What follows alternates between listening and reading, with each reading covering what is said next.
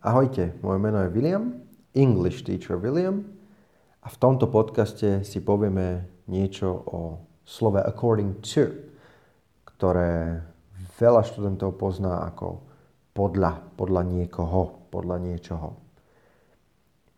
According to somebody, to znamená podľa niekoho, znamená in somebody's opinion, alebo if what somebody says is true, to znamená, uh, vyjadrujeme tým niekoho názor. Dáme si príklady. According to Harry, it is a good film. Čiže podľa Harryho je to dobrý film. Iný príklad. The train gets in at 8.27, according to the timetable. Vlak prichádza 8.27 podľa cestovného poriadku. Vyjadrujeme according to niekoho názor, alebo ak je nie, uh, niečo, čo niekto povedal, pravda. Určite poznáte frázy ako in my opinion, in my view, kde vyjadrujem svoj vlastný názor.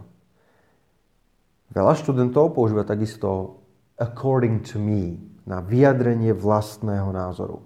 To však nie je správne.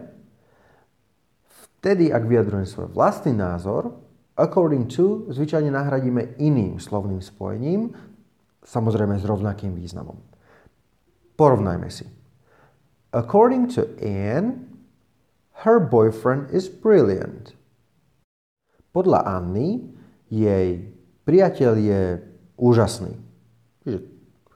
ak je pravda to, čo Anna tvrdí, tak jej priateľ je úžasný.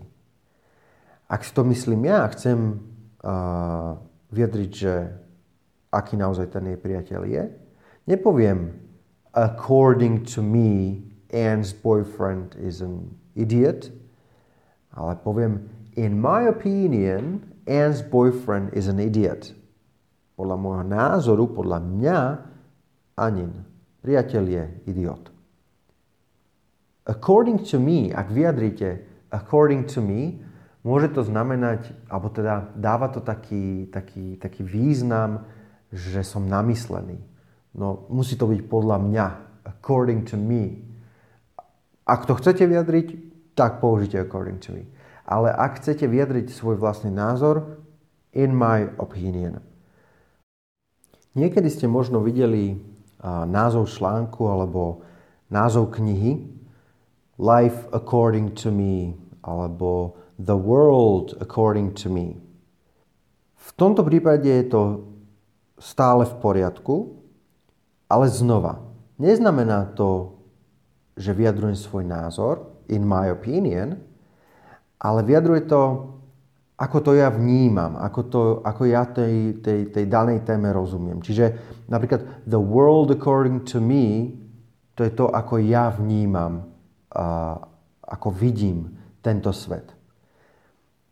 Ja nevravím teda, že according to me je, je, je, je slovné spojenie, ktoré neexistuje, pretože existuje, ale neznamená, že vyjadrujem svoj názor.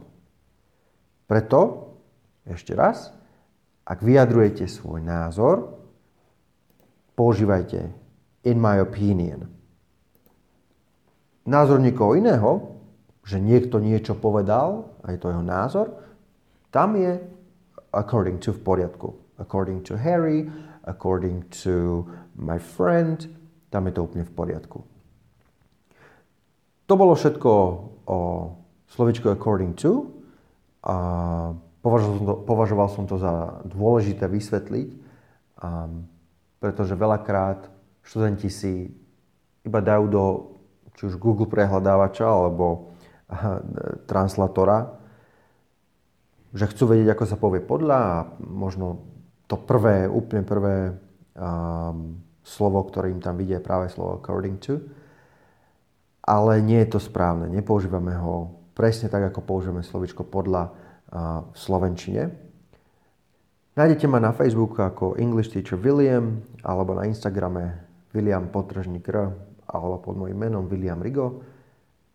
Budeme sa určite počuť pri ďalších podcastoch.